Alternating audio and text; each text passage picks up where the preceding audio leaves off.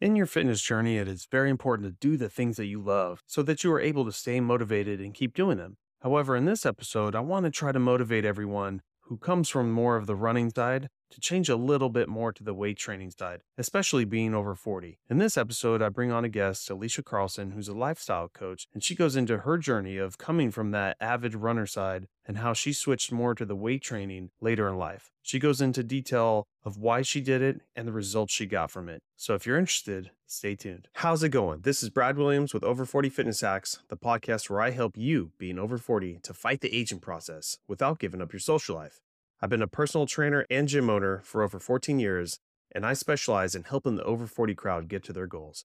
But enough of that. Let's get on with the episode. This is part one of three of an interview I did with Alisha Carlson from the StrongHer Way podcast. So, my name is Alisha Carlson. I am a wife, I'm a mom. We are a military family. So, that definitely kind of brings an interesting component into our lives, but very appreciative for that do fitness, nutrition, and life coaching predominantly for women. I have been doing that for the last several years. However, it has definitely kind of taken a turn and has changed and sort of morphed, I think, as I have. So I feel like that's kind of the sign maybe of a healthy business, a healthy coach is always growing, always kind of changing and adapting.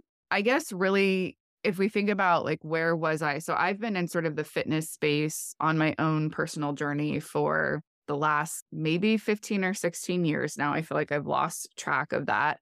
And that really started for me in the pursuit of getting in shape for the big day, for the wedding. I think that's something that a lot of women can probably relate to. It feels like we're always trying to get our bodies ready for some sort of an event. And so back in 2000, I started learning how to run. And um, I say learning because I definitely would have never identified myself as a runner. I was like, oh my gosh, I can't run. But my husband now, he was my fiance, he had signed up to do some sort of a fitness thing in January through his work. And so we started kind of doing this stuff together. And then I ended up sticking with running and he did not, at least for a while. And I always say that running was kind of my gateway into the fitness space. So I started running. That really, for me, was kind of the first place that I noticed a lot of those self limiting beliefs. I didn't uh-huh. know that's what they were at the time. Just that story that I had of I'm not a runner, I'm not a very fit person. All of these different kinds of things started to break away with the running. And for me, that was definitely a huge confidence builder because I would sign up for these 5Ks, these 10Ks, and eventually ran a half marathon. But I was set sort of a goal in mind of like, okay, I think I could do this in X amount of minutes, and then to train for it and then prepare and actually reach those goals. That was huge for me because the way that I grew up was definitely one where if you would have looked at my life and looked at the family that I came from, you could have very easily just written me off as like, she's not going to probably end up anywhere. Maybe a single mom with just like all of the stuff that we hear, like a teen mom and yeah. all of these kinds of things. And so, thankfully, by the grace of God, my life turned out very different. And I'm so thankful for that. But I do feel like fitness was used as a big part of that. So I, I did the running thing for a while and then did my half marathon. That in and of itself was a pretty amazing feat. And then decided that I wanted to pivot more into the weight training. And so got really into weight training, didn't really run, ended up doing a couple figure shows and competitions, learned a lot about myself, picked up a lot of, I think some good things definitely came out of that, but definitely some disordered things around food, around my body, around weight, and then kind of transitioned out of that. But all along that that fitness journey was kind of what sparked me to end up going back to school to get my exercise science degree and ultimately lead me to what I'm doing now. So I'm thankful for every part of the journey, even if it was a little bit unexpected or there were definitely some hard times in there. Yeah, that's a cool story because I've got the flip side. You know, I grew up with a dad who was a medical doctor, mom was a nurse, always been into fitness, the whole family, did sports, everything. And, uh, you know, get into my 40s. And it's just cool seeing like someone like you who did it later in life can still, you know,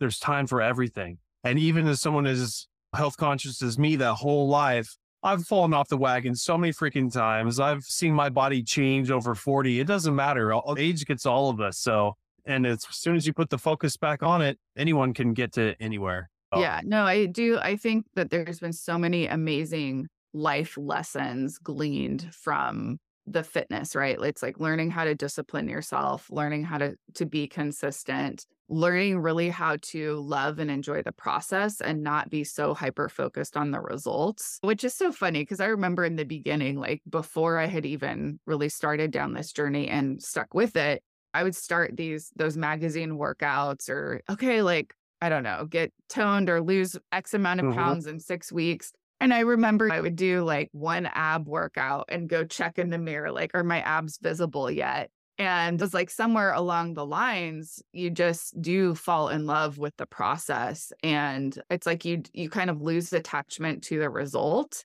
And it really is just like it just becomes a part of your life and like who you are. And everything that you do in the gym or running or anything like that, you can take with you like take that mental strength take that physical strength or that endurance and and that character trait of like persevering and just keeping going into whatever you're doing whether that's starting a business in relationships. So that's been yeah. i think probably the coolest thing that my fitness journey has taught me. Yeah i think all of us end up going that route as well some do it earlier, some do it later. But for me, it was more like age 35, getting some injuries. Closer to 40, I had a lower back injury, had nothing to do with fitness or anything. It was just a freak accident tripping. But then you get real humble real fast. You know, what's more important to you, aesthetics or like actually functionally feeling good, mentally feeling good, having lower stress. So that's kind of been my mindset for the last like three years, being that personal trainer in the gym with all the other instructors and everything. But you know, I'm more about feeling good and just taking one battle at a time. So yeah. And I think, I mean, that is such a good point because I do feel like there is such an overarching pressure within the fitness industry to where it almost seems like everyday people are supposed to be looking as fit as men and women that are like competition ready for bodybuilding or like somebody that's getting ready for the CrossFit games. It I almost feel like we've been sold the idea that's like how fit we should be walking around all the time. And really and truly that's not feasible for most people. And two, it's like having gone through the figure prep, that's very extreme. That's super intense. It's not something that you can, nor should you even try to sustain for a long period of time. And like I kind of alluded to, there were definitely some disordered behaviors that came out of that around food, around my weight, around exercise. And so I think that we in in some aspects it seems like we've kind of gotten away from the idea of just general health and fitness for the rest of our life and really the focus is like it's almost like making the goal the aesthetic look. And so I mean, you kind of went through that as well. It sounds like we're probably in your 20s, early 30s. Yeah, it was all about like having the abs and being shredded. But then you go through an injury or something, and it's like, well, wait a minute, like visible abs didn't necessarily prevent me from hurting my back. And so, what is the cost of being that lean, of having the quote unquote appearance of being a fit or a healthy person? And is that really like necessary in order to support you actually living a life that you want to be living. Yeah.